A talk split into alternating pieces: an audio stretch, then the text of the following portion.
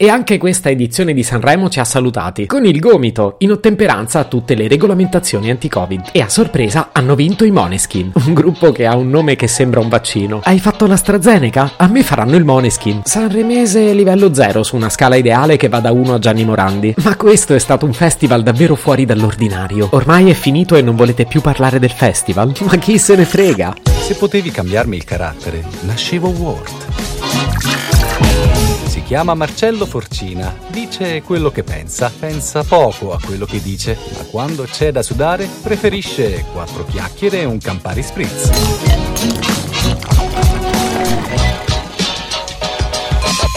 Dicevamo, parlavo dei vincitori di questo festival. Måneskin è una parola danese che significa chiaro di luna. Potrebbe essere un'immagine romantica, ma ricordate il detto con questi chiari di luna? Quel detto si riferisce a un periodo critico e molto triste.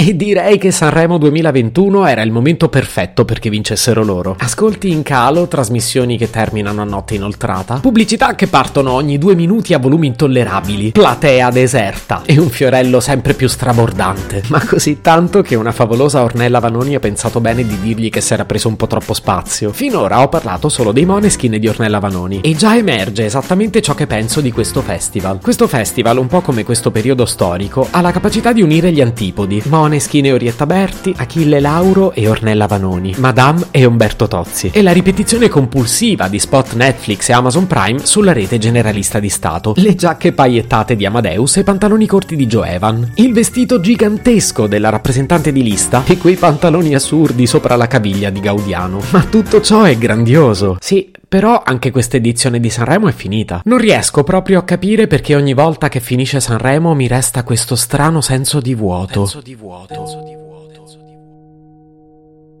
Vi confesso che già mi manca Sanremo. Adesso chi mi dirà via al televoto e stop al televoto? Chi scandirà i momenti in cui posso andare a fare pipì mentre guardo la TV la sera? Non avrà più senso chiedermi come si vestirà stasera Orietta Berti. Probabilmente avrà un paio di pantofole rosa e un pigiama di flanella, ma io non potrò saperlo. E su cosa potrò litigare con i miei colleghi? Ah, giusto, potrei parlare di lavoro, ma se non potrò discutere di quanto sia figa Noemi, alla macchinetta del caffè di che parlo? Potrei continuare a sbirciare il profilo di Fedez e della Ferragni, e loro di materiali ne producono ogni giorno, ma non credo che continuerà a chiedere al suo pubblico di votare per lui. E niente, Sanremo è finito. In tutta onestà, siccome non credo di essere uno psicopatico, credo che questa sofferenza interiore nasca dalla fruizione dell'ultima puntata di Sanremo. Mi spiego meglio. Nell'ultima puntata ogni anno si nasconde un piccolo atto di violenza, sospetto che generi un lievissimo trauma nella mente dei telespettatori. Per come è costruito, per quanto dura e per come termina, il finale di Sanremo mette a dura prova le nostre psicologie. L'ho sparata grossa? E vabbè, non è la prima volta che la sparo così grossa. Facciamo così, provo a spiegarvela con un approccio scientifico. Quando inizi a vedere l'ultima serata di Sanremo sai già che farai notte. Può durare così tanto che la proclamazione del vincitore rischia di coincidere con la messa in onda dell'Angelus del Papa. E tu questa cosa la sai bene, tuttavia ti autoconvinci di potercela fare. Inizi a prepararti fiumi di caffè e di Red Bull. Prendi l'abitudine di alzarti a ogni pubblicità e ti sforzi di fare pipì anche se non ti scappa. Nella speranza tutta illusoria di svegliarti un pochino. Amadeus, o chi per lui, inizia ad imbrogliarti pesantemente. Ti promette che è l'ultimo televoto. Ti garantisce più volte che stai per assistere all'esibizione dell'ultimo ospite e che non ci saranno altre pubblicità prima della proclamazione del vincitore. E invece non è mai così. Quando ormai manca una manciata di minuti al primo TG della mattina, lui ti annuncia il podio in pompa magna. Ma tu a quel punto non hai più sonno. Hai praticamente perso tutti i treni per Morfeo e vorresti solo festeggiare con chi ha vinto. Ed ecco il trauma più grosso di tutti. Sanremo è finito, se ne riparla il prossimo anno. Se potevi cambiarmi il carattere, nascevo World.